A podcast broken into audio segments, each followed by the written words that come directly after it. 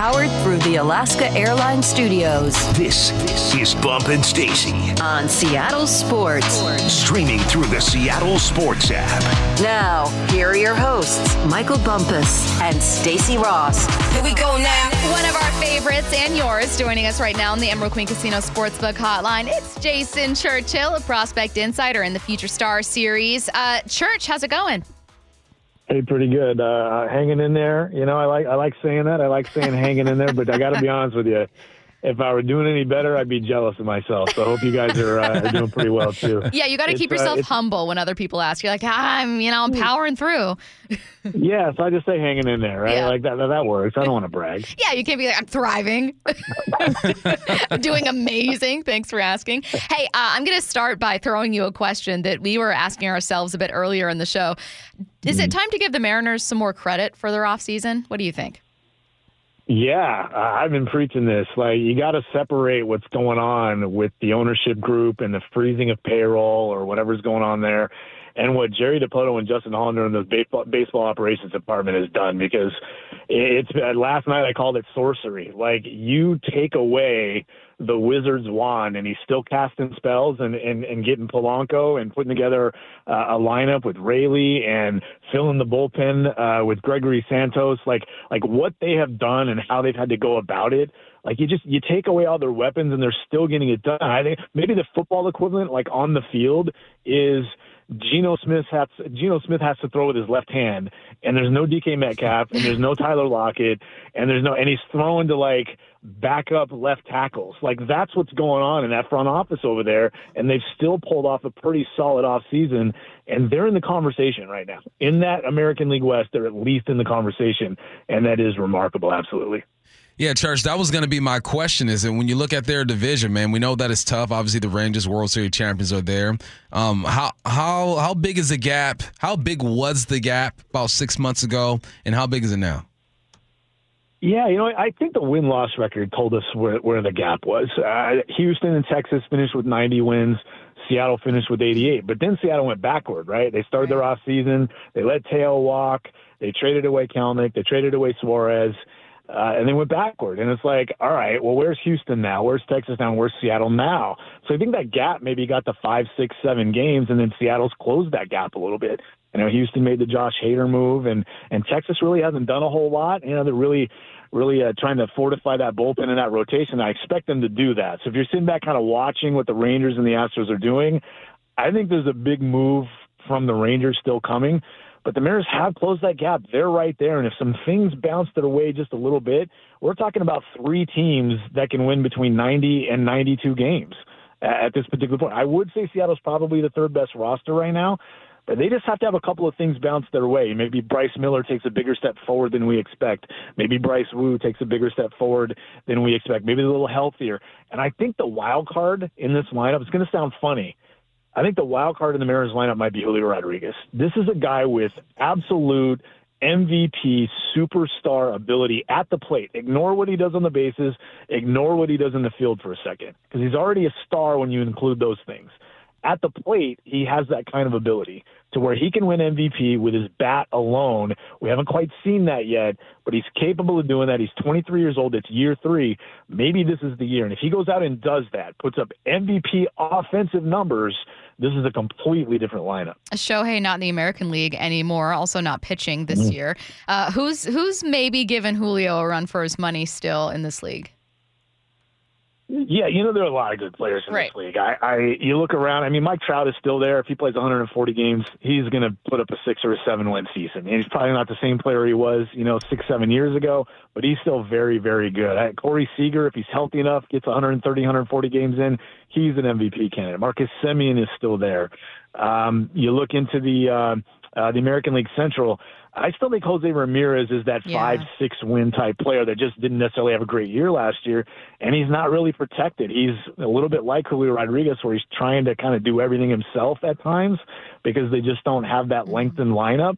But I, I really like Bobby Witt Jr. to take a big step forward and be basically the Julio Rodriguez of the American League Central. And we know what's going on in the East. You know, Rafael Devers can really play. The Yankees have some guys. If Aaron Judge is healthy, he's as good as anybody in Major League Baseball, and they picked up Juan Soto Soto. The Rays obviously have a bunch of guys that can really play. Yandy Diaz is a great hitter. Randy Arozarena is a complete player. So a lot of good players in this league. I, I think the next 10 years might be Julio Rodriguez and Bobby Witt kind of leading the way, though. That's going to be a lot of fun. Oh, that's great news. I love to hear it. I love to hear it. Um, now you lose power when you when you get rid of Geno and you get rid of Teo, but obviously uh, you lose a whole bunch of strikeouts as well. When you look at this lineup the way it is right now, do you see more power and less strikeouts? I see very similar power and certainly more contact in, in certain spots. I think the big thing that they've done here is they've balanced themselves from a not just from a handedness standpoint, but from a, a, a hitter type standpoint and a hitter strength and weakness standpoint. I was talking about this yesterday, but think about last year when, you know, even when Julio Rodriguez did go into some of those funks, what, what were what were pitchers trying to do to him? They were, you know, hard stuff, get ahead, and then sliders away. Well, that was the same exact thing you did to Teoscar Hernandez. That's the same exact thing you did to Ty France. It's the same exact thing you did to Eugenio Suarez. And that's the same thing you did to Cal Raleigh when he was batting right-handed. They were easy to pitch to. I don't think that's going to be the case this year. And I do think the lineup is longer, and I do think there's going to be more contact. There'll be more runners moved up. There'll be fewer rallies killed by the pop up and the strikeout. I just think they're just going to be a lot more consistent from the get go instead of the up and down we saw, mostly down last season. I mean, when was the only time we really felt good about that offense? It was like July and, and August, right? Yeah. The rest of the season, it was like, man, it's just they struggle just to get runners on and get runners over. I just think they're going to be a lot more uh, consistent with that this year from the start of the season. I don't disagree with you at all for that one. Though, what I think a lot of fans are nervous about, maybe Haniger swaying this a lot. You've got Garver, Santos, Polanco, mm-hmm. is obviously the health. Do you think that that that you could have almost any lineup, and we could look at injury history and go, oh no, this might happen, or do you think there is a real threat to injury with this lineup in particular? I think with Haniger in particular, and yeah. to be honest with you, if Jerry Dipoto was honest about this, if Justin Hollander was honest about this, if Scott Servais was honest about this, if Brant Brown was honest, like I don't think they're expecting a whole lot from Mitch Haniger. They're hoping. Can they get 80 games out of him? Can they get 100 games out of him? And what can they do? What can they devise from a usage standpoint to keep him healthy? Can they play him three or four days a week? Can they make sure he never plays four days in a row? Mm-hmm. Can they make sure he gets a DH day or two here and there to just keep him fresh and to keep him off the IL? Because to be honest with you, if you told me at the end of the year he had 350 plate appearances, that would be a win for me. I, I just would not expect a whole lot from Mitch Haniger. And I think that's one of the reasons why they really wanted to go out and get another infielder in particular. And I think the big thing there is that frees up Dylan Moore to play more outfield. You don't need Dylan Moore to play the infield a whole lot. Because last year, remember, the idea was he'll share second base and then he was hurt, and then it took him a little while to get back going. This year, they might need him to play the outfield. He might be their third best defensive outfielder, to be honest with you. I, I think I don't think Samad Taylor or Sam Haggerty is going to make the club. It's Cade Marlowe, and when Mitch Haniger comes out of the game, it's Dylan Moore. So I just think Mitch Haniger is kind of a bonus. Like if he gives you anything anywhere near one of his full seasons, it is a huge bonus. I got to tell you, if you told me right now Mitch Haniger played 130 games and basically stayed off the IL in 2024, I'd say the Mariners might win 95 games because I'm not including that in my prediction of with them winning 88 to 91 games. I just think Mitch Haniger is kind of a half portion, kind of half a player mm-hmm. in this equation. I just don't think you can count him. I think the Mariners learned that lesson a couple of years ago. Yeah, it's, it's been tough. Uh, Mitch having bad luck, man. What broke his forearm over there over there last year. Um, now this is a, a new team, but with familiar pieces, right? You still got Julio and Cal, JP. Um, how does Julio's leadership kind of fit into this? Because you mentioned Mitch is back for his second time around. You got Garver, you also have Polanco. I, do you think it's going to be tough for Julio to take the next step in leadership with all this change, or do you feel like his personality is uh, is at a place to where he'll be comfortable in that situation? Yeah, I think he's a different kind of leader. You know, he's not the rah rah kind of guy. He's vocal, but it's more like joking around, comfortable with his teammates, celebrating his teammates. I think that's the kind of leader he is. I'm not sure if a 23 year old uh, Julio Rodriguez needs to do a whole lot more than that, especially when you have JP Crawford is still there. You know, they have leaders on that uh, in the bullpen. They have leaders on that starting staff. And I think Cal Raleigh's probably the guy from a leadership standpoint that probably takes the biggest step forward, you know, this year and even next year. Catchers tend to kind of have this mentality that they're the captains, you know, uh, of the field in front of them. They're calling the game. They're working with the pitcher. They see everything. I really think Cal Raleigh's that guy. But from Julio's standpoint, he just needs to keep being himself. I mean, people are going to follow what he does and feed off of his energy. And if Julio Rodriguez, if you're struggling, if you're Ty France or you're Cade Marlowe or you're Lance or you're Luke Raley, and Julio comes up to you and says, "Hey, man, you know, taps, hey, you're good, man, you're fine." That's going to be a boost just because it was Julio Rodriguez that that's leadership when you're Julio Rodriguez. Now, if you're not a very good player, guys, and you try to lead, man, you have to be a psychologist. You have to know exactly what to say. You have to be a counselor. You have to be a kindergarten teacher. Julio doesn't need to do that. Just be himself, and the leadership's just going to come out. Yeah, I remember hearing about um, Scott Servais talking about Robbie Ray being a huge leader and, and how hard that must mm-hmm. have been when you're injured and you can't go out and actually help. But right. I mean, being a veteran, obviously a Cy Young winner, he's kind of got, uh, he, as Bump would say, he's made deposits. so he's he's able to pull on like those. Um, hey, so when I look at the lineup, uh, and and I'll include uh, also the rotation, the bullpen. I feel like I had a lot of questions answered over a series of moves that they made. Do you have any lingering mm questions about the roster? Yeah, for me, it's mostly the the back of the rotation. I really yeah. don't like the idea. They traded DeSclafani in the, in the deal to get Polanco, which they had to do. You do it, but uh, it, right now they're in a position where if the season started tomorrow, it looks like Bryan Woo would be in the starting rotation from the get go. And I'm not saying that's a bad idea. I just don't like the idea that that's really the only way they can go at this point. It's either that or you're starting the season with Austin Voth in the rotation or Emerson Hancock in the rotation or Darren McCaughan in the rotation. They don't have that veteran to, to take over that five spot if you determine, hey, maybe Bryan Woo should go to the minors, work on whatever he needs to work on to combat left handed hitters and maybe curb his workload a little bit. I mean, this is a guy who hasn't pitched all that much, has the surgery in his in his history. Maybe take it easy a little bit because I'd rather do that at the beginning of the year than have to sit him like they did a year ago because he's throwing too many innings and we're worried about the workload and he's starting to tire and things of that nature. They just don't have that guy. I think that's the one missing piece.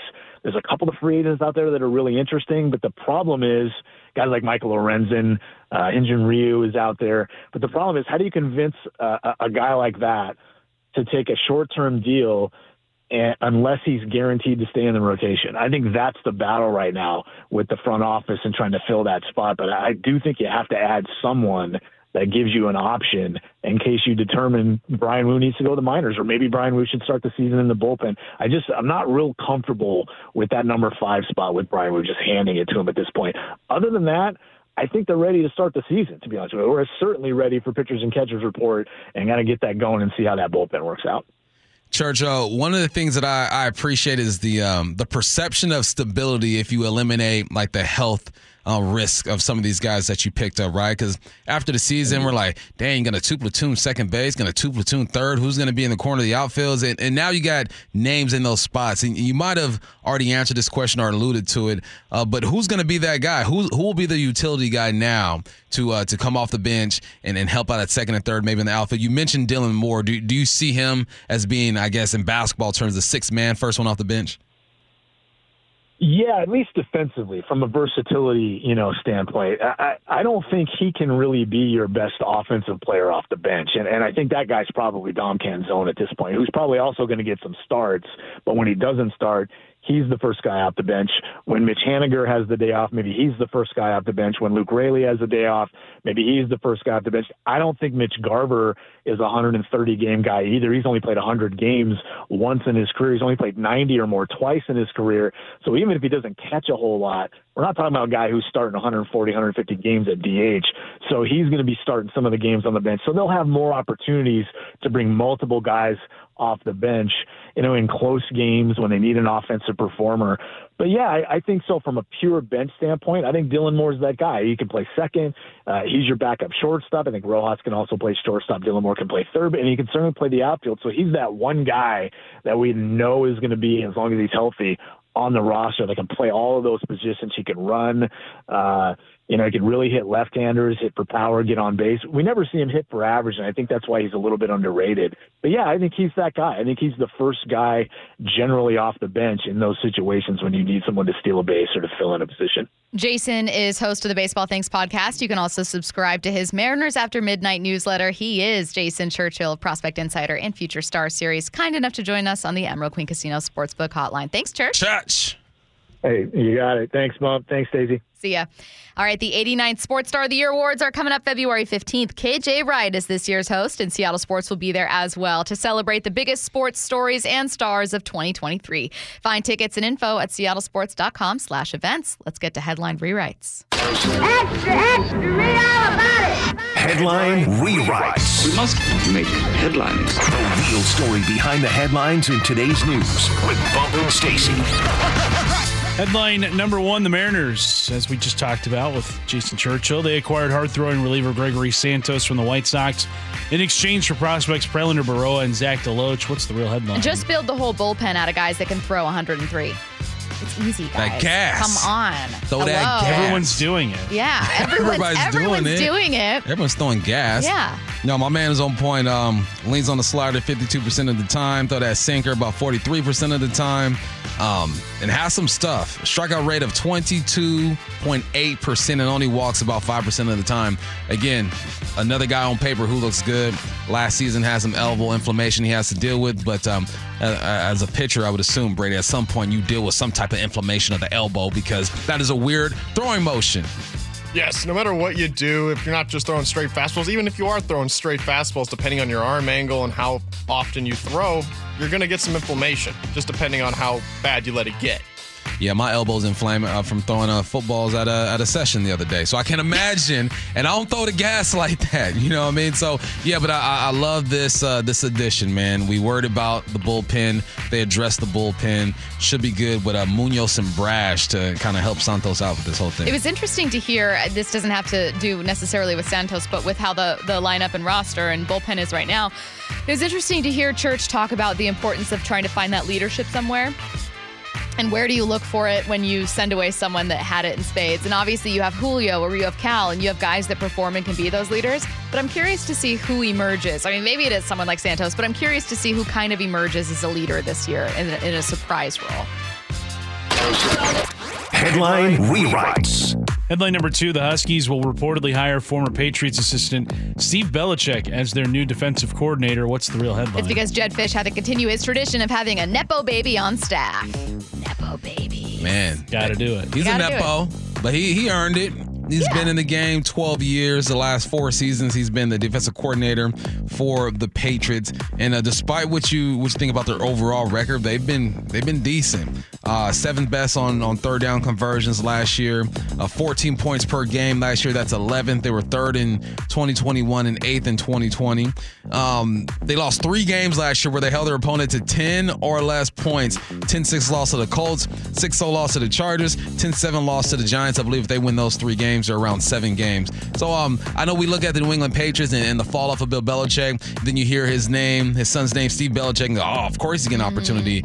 Like, forget what you think about him. I know he has a history and doesn't take the the greatest pictures, not very photogenic, but my man can coach some football. He's been around the game for a while. So now we'll see what he looks like as he steps out of his dad's shadow and is over here at UW calling plays. What if what if Steve Belichick always thought he's incredibly photogenic?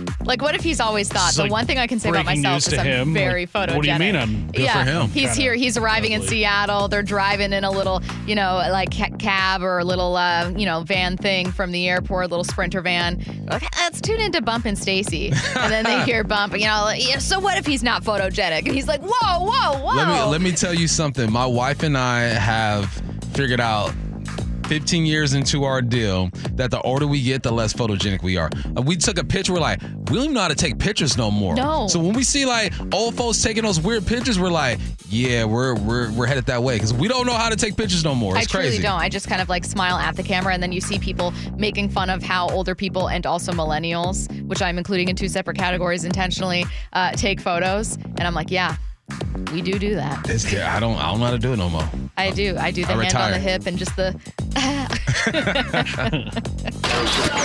Headline rewrites.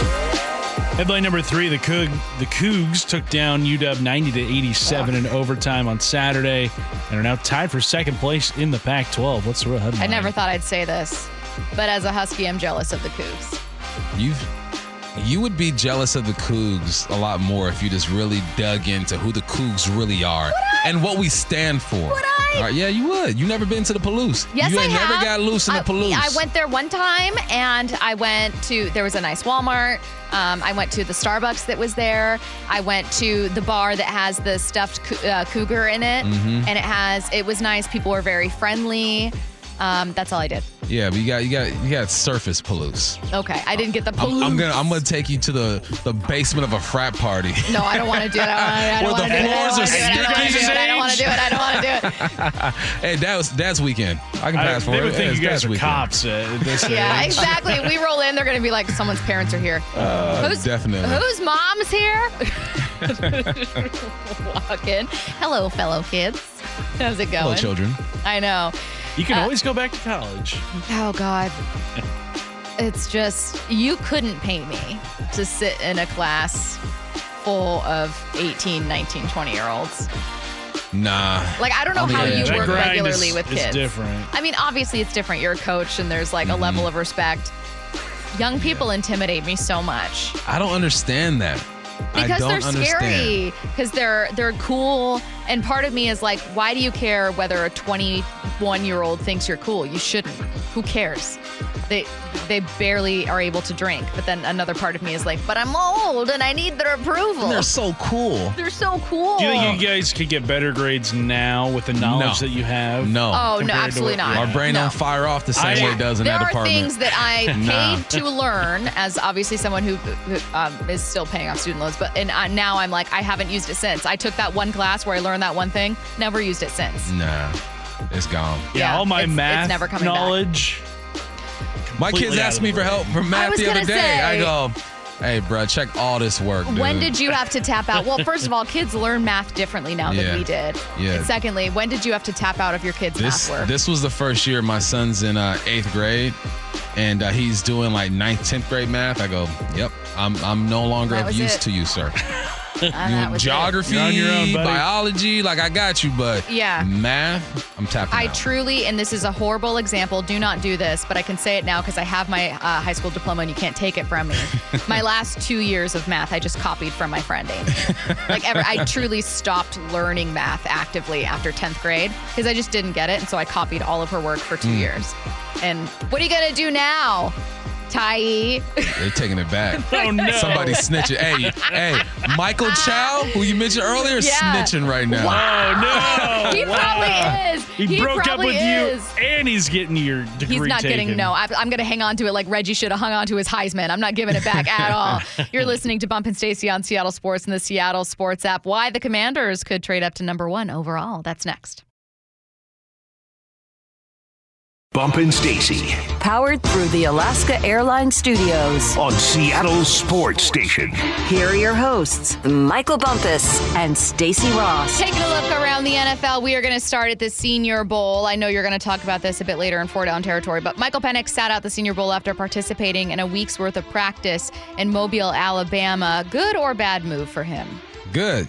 He's done enough. He's not one of these guys who needs the Senior Bowl to raise his draft stock. What he needs to be able to do is communicate with these coaches, get on the whiteboard, draw up some plays, diagnose film, and, and, and break all that stuff down. Go out to practice, show that he's a leader. There's nothing you need to see in an actual game from Michael Penix that will make his draft stock um, go up or down. So, no, I, I'm fine with this. And also, my man, six years in the game in college, two knee surgeries. Don't go out there and risk it. I think that was a good move. I absolutely agree. I think too, like maybe if you think that there's something he could have done that would catapult himself into one of the top two or three quarterbacks being taken, I just don't know that Bump and I see any path that that nah, happens. he is who he is. Yeah, exactly. Next up, Cliff Kingsbury has been hired as the Commanders' new OC in a surprise move. We all thought it would potentially uh, be the Raiders coaching staff. Kingsbury was, this is of note, Caleb Williams OC at USC. Do you think now Washington trades up to number one? I think either. Washington uh, trades up or Caleb Williams doesn't have an uh, a um, an agent yet. So technically, he hasn't officially. Even if he does declare he doesn't have an agent, um, he can go back to college and make more money. So now Caleb can use this situation as leverage and say, "Look, I don't want to go to the Bears." Right? If the Bears are going to draft me, I'll just go back to college and I'll go play some ball. I'm letting the parent, I'm, I'm letting the Bears know right now, don't draft me because I want to go number two to the Commanders where my guy is. And once Cliff uh, Kingsbury got the job, uh, Caleb Williams puts out a post, my dog, congratulations. Caleb Williams is the first college player that can uh, pass up the NFL to make millions and millions of dollars in college football. He's the first of uh, of a lot of guys who are going to have this type of leverage afterward. So no, I think that um, he's playing this correctly. If you don't want to go to the Bears, you have all the leverage and the rights not to, and let them know not to draft you, or else you're going back to college. Well, the 49ers are having some issues in the week ahead of the Super Bowl. And according to uh, Pro Football Talk, it's with the field. So they're practicing at UNLV. UNLV, uh, the NFL, so they're lending their stadium. The NFL laid natural grass over UNLV's existing artificial turf. So now staffers think the field is too soft. The team currently considering alternatives because they apparently don't want to practice there. They don't like the field conditions and the lack of firmness for the field. So it says that they just prefer a firmer surface. They can do a couple things. They can bring in completely new sod ahead of Wednesday's practice, or they can negotiate with the NFL and go work at the Raiders facility. Go ahead and go to the Raiders facility. Yeah. And here's the thing too is with a situation like this, you would think that there would be some preparation. Like you lay down like 300 square feet of this material, you fill it out, you make sure that it's as safe as uh, playing surface you can for this group. So that just sounds like somebody didn't do their homework or they didn't double check their work. But you want to make sure your guys are safe, man. Go ahead and talk to the Raiders and figure that out. If there's any doubt, do not step foot on that field in practice. All right, a report from The Athletic that was published today talked about the commanders' hiring process. They thought they were going to get Johnson, then they thought Macdonald was a lock, and finally they settled on Dan Quinn. Uh, now, they're happy with Dan Quinn, according to this article. There's lots to love about Dan Quinn, but he wasn't their very, very first option. They wanted Johnson, then they wanted Macdonald. But according to The Athletic, the Seahawks swooped in with more money. I kind of like being on that end. Yeah. I like that. kinda nice. I like that. Like, look, hey, we, we pay for quality over here. Yeah, look, we got money like We- that. Hey, hey, what, what do you always say? With your broke. Yeah, exactly. There's poor people. To that point, here's Mike Garafolo talking about Macdonald's contract. My understanding is this is the highest paid. I don't know what the number is exactly, but he'll be the highest paid first time coach ever. He had two teams there. Yeah, we have two makes bidders. You can bid one against the other one. That's the kind of stuff that can happen there. So Mike Macdonald got himself not only a long deal, Tom, but also a lucrative deal. Jody said, write the check. Yeah. Write the check. Whatever it's not it takes. bouncing. Whatever Yeah. it takes. Give him a blank check. Have him write it. Have write a number down. Good. And doesn't it feel good to have a team that you support go after what It they want? It feels nice to be go the rich get it. team. Yeah, go get it. it Don't feels kind of nice to be like. Then we came in with a bigger wallet. Yeah, be like, how much? Yeah, don't worry about that. Yeah, exactly. We got you. That's kind of nice. Panthers head coach Dave Canales will officially retain Ejiro Evero as his defensive coordinator. This isn't a huge surprise. There was rumors he'd remain on staff, but now it's just confirmed. He's also going to bring back most of the defensive staff and bump that defense not bad. Defense wasn't bad at all. I think the main thing you need to do as as uh, the head coach Dave Canales is get this guy to stay put. Right? You look at the teams that he's coached, hasn't had the greatest success, Mm-hmm. but everyone you speak to about Evero says, "Look, man, this guy, the the results are just a product of his talent. But when you listen to him teach his scheme and what he's asking his guys to do, they predict that eventually it is going to work in this league, man. So no, I'm good. Dave Canales, I think that's a great move, man. You retain the good ones. Do you want to guess when Le'Veon Bell's last 1,000 yard season was? It was in 2016. You're going to know it. 2017. But you mean his last season before? Yeah. So you're right, but 2017. Uh, it was uh, 1,291 yards, nine touchdowns, his last 1,000 yard season. We all know what happened. He missed a season because of a contract dispute. Then he comes back. Then he plays for the Jets. He gets less than 1,000 yards, 789 yards. Then he goes between Kansas City and the Jets again. Doesn't work out. Then he goes uh, to Baltimore, then to Tampa. It just never works out. He has not been able to be the same uh, running back he was since then. Not in the league. Goes on to like a little bit of a boxing career. Turns out he's attempting an NFL comeback and he's only interested in playing for one team, the Steelers. Yeah, it's uh, it's funny how that works, right? Right? You make mistakes in life, you go out and try other things, and you realize I had a good thing going there Yeah. in the NFL. But also, here's a plus: he hasn't been um, tackled for a few years, right? But if you do want to join the Pittsburgh Steelers, one, you got to be on good terms with Mike Tomlin. I don't know what that situation is like. Um, Arthur Smith has to be have to, has to see a future with you, but you also got two really good running backs over there, one-two combo with Jaylen Warren and Najee Harris. And the final piece: Are you willing to take league minimum? I know that at one point you were pushing to be the highest paid running back Yeah. in the game. Why you didn't play? That's not who you are anymore. So, are you willing to uh, take league minimum? But do the Steelers even want you on the roster? Do you want to see him on the Steelers? I would roster? love to see him on I want to see it too. Now Yeah. it would be behind Najee Harris, Jaylen Warren. Like it would be someone where, like you said, you're just kind of there, being a veteran presence. I like the story though. I, I'm a, such a sucker for a good NFL story. Mm-hmm. So like a reunion, right? It's why I like Jimmy Graham going back to the Saints. I think he had like two touchdowns. Yep. And and that didn't do much of anything over there, but you still loved it. Like I'm, I am so here for reunions and full circle moments in the NFL. You like the story, I love the story. you know. But NFL don't like story; they like results. Exactly. They like production. Can you do it at 32 and you've been sitting for a while? If there's a position where you can just get in and go, it's running back. Uh, I know you were talking about Washington's coaching staff when I was talking about the draft pick. Did you already mention Eric Bieniemy? I did not. Okay, I've got this for you. I know you already saw it, but Eric Bieniemy, uh, this broke 15 minutes ago, will not be part of Dan Quinn's coaching staff in Washington. The Seahawks uh, wouldn't then need to ask for permission to interview him for the OC. Stacy, what did I say a couple weeks ago or a week ago? You said this that this is would- what I would want right Yeah. here. Now, if this happens, I'm gonna pat myself on the back and say, you know what, you are a genius, Michael. You figured this whole football thing out. No, not really, but um, you knew with the change that's going on with the Commanders and Eric Bieniemy not being not being asked to interview for the head coach job, there was something there that wasn't clicking. He was a Ron Rivera guy, so now with the rumors of Chip Kelly going over there, you got Dan Quinn. This makes sense. Bring this man to Seattle. That is a veteran offensive coordinator who is still young enough, I feel like, to connect with these players. Perfect match. Make it happen. All right. Um, so Mike Florio revisited an old story, so some of you already remember this, but uh, we're going to get back to it quickly. Um, it was uh, ESPN had the uh, this like long read on Brock Purdy, and as part of that, uh, Kyle Shanahan said that he would sign Tom Brady to be the starter if they didn't have Brock Purdy back healthy. Uh, and so Mike Florio was like, "Yeah, it didn't create buzz at the time, but then they reconfirmed uh, with Shanahan, and he said that yes, indeed. He said, "I'm glad you asked me that question." So this one was from Peter King's MMQB column, or excuse me, no, he's not doing MMQB anymore. Peter King's column for NBC. Um, he said, Yes, I was serious about it. As we talked, I'm looking at Brock. He's got his arm in a sling, and I'm not sure I've got a quarterback who's going to be ready for the start of the 2023 season. That started all of this. So, yes, to confirm a follow up on a story that, like, kind of snuck under the radar 3 weeks ago, the 49ers did indeed almost sign Tom Brady for the 2023 season. As you should. Why not go for the GOAT, right? Look at Joe Flacco. He uh, had a resurgence in his career. Even if it's just for a year, you go and get a veteran who understands what it is to be a quarterback in the NFL. So you're not teaching all this little stuff, right? Now you just learn the playbook and terminology. Yeah, go ahead and get the GOAT. That, that would have been interesting to see. I would have loved to see that uh, from the 425, or maybe I wouldn't. From the 425. so Stacy likes full circle reunions. Hopefully, she doesn't want Russ back at the Hawks anytime soon. Listen to me. Listen. Do I want Russell Wilson back this year? No, I think that I would love to see him in Atlanta. However, Think of the content. Would a Russell Wilson reunion in Seattle? No, no, no, no. I take it back. Would a Russell Wilson reunion with a Pete Carroll coached team make me tune into every single game they play? yes, it would. Yeah.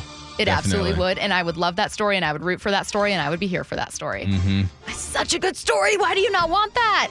Pete Carroll heading up an NFL team and he signs Russell Wilson as his quarterback. They could win no games and I'd still watch. Every- That's good Hey, content. They'll be like the Jets this year with like seven Truly- primetime games. Truly, Pete Carroll trying to find the leak, like Robert Saleh. if you speak up now, you won't get in trouble. I still can't believe that story.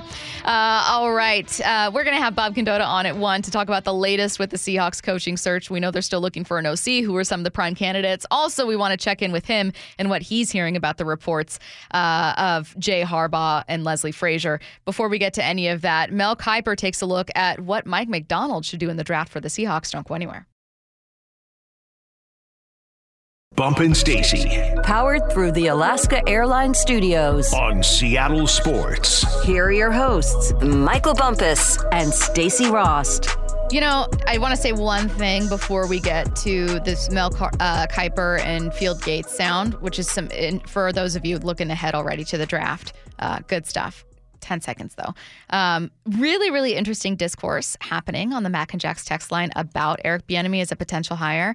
Uh, someone said um, he's not a very good fit. He averaged 19.4 points a game last year, which is not wrong. This the um, uh, the Commanders uh, were just not great as an entire team. However, uh, the Chiefs also averaged their lowest point total since 2014, 15, I want to say. Mm-hmm. And I always think it's interesting. And I'm not even like, I, I- don't even know that I'm all in on Eric Bieniemy. Like, I, I wonder what goes on behind the scenes and why he's not like a really popular candidate Right. all the time. So I do have question marks, but I do find it interesting to attribute, to pick and choose when to attribute things.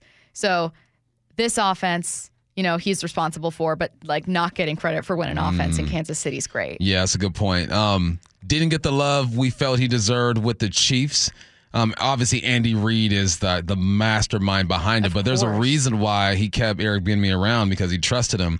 And then you get thrown into the Washington Commanders situation. They had some good moments. Sam Howell wasn't horrible, but you throw 21 interceptions. Goodness gracious, what do you expect your offense to do? So I, I see Bieniemy when he is surrounded with weapons, the things that he was able to do. That's why I look at this situation over here with Seattle and I go, man, if I'm Mike Macdonald, I'm kicking the tires at least on this thing to see if what he believes is something that lines up with what Mike believes this offense could look like. Yeah, and I'm still I've always had that question mark of like, but why isn't he like you went from being part of the most prolific offense and being an available offensive coordinator and weren't hired? Like why? Like what's the what's the question mark? So I'm still stuck on that. But but I do think that sometimes as football fans in general, we pick and choose when to attribute things, and that Yeah. can be a mistake that even I make too. So I just wanted to Yeah, for sure. say that that I noticed it.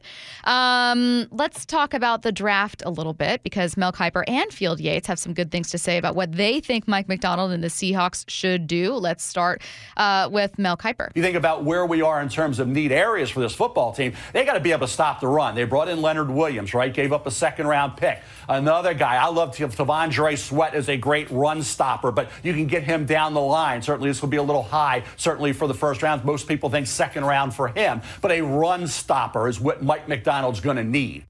So he'll need a run stopper. Uh, yeah. Who do they have on the roster that you're looking for is potentially helping there this upcoming season, including some Um, young guys? And got to sign Leonard. Um, Cam Young is on. I think Cam Young uh, benefited this year by not playing that much. Gets to learn from Jay Reed. Yeah. Jay Reed's on the roster. But no, when you look at that's another name that I almost put on my list when it comes to guys that balled out during the Senior Bowl.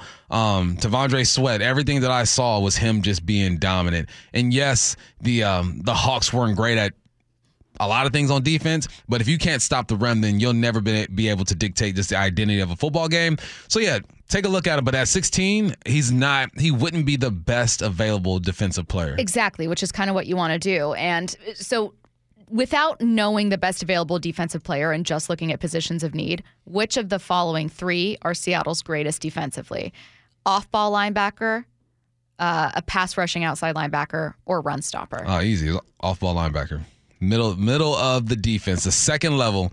Again, we'll see what happens with Bobby. Jordyn Brooks is the man and needs to be signed, but he needs a partner in crime if it's not Bobby. Even if it is Bobby, you still need somebody to get, give Bobby a break when needed, even though he played in 98% of the snaps this year, which Clint Hurtt said wasn't going to happen. But I think it was more out of necessity than uh, them actually wanting to do that. But even if Bobby does come back, you bring him back, you need a young LB in the making. Because I think as far as edge rushers, those outside linebackers, you have some guys. You're about two deep on each side right now that um, you feel they should be okay in that situation. But yeah, it- it's got to be interior linebackers, inside linebackers. You got to get some support there. All right, so Field Yates takes a look at defensive tackle Byron Murphy, uh, who he thinks would fill Seattle's biggest need at 16. But then he also likes Darius Robinson, a name that you've heard uh, before and talked about before, uh, a little bit of a later pick. But let's take a listen to Byron Murphy. Let's start with Byron Murphy. This team couldn't stop the run last year. Had an incredible last season with the University of Texas. The other defensive tackle in most people's eyes had five sacks, but also a real impact player player